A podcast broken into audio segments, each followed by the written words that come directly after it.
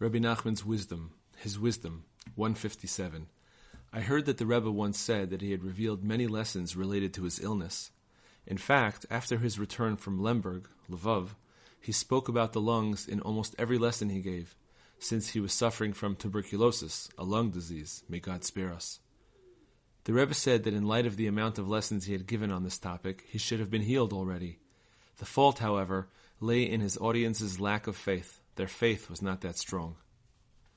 158. The Rebbe told us about his youth when he once visited Rabbi. Dot, dot, dot.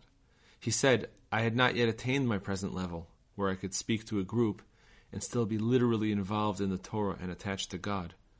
You think that everything comes at once. This is far from the truth. You must toil and work before you can achieve any good quality or devotion. At this point in his youth, it was very difficult for the Rebbe to spend time with others because he always wished to be involved in his devotions. Many times, when his unique qualities were mentioned, the Rebbe would say, Ich hab aber sehr geharvet, ich hab asach gefast. But I struggled very much for it, I fasted very much. See his wisdom, number 165.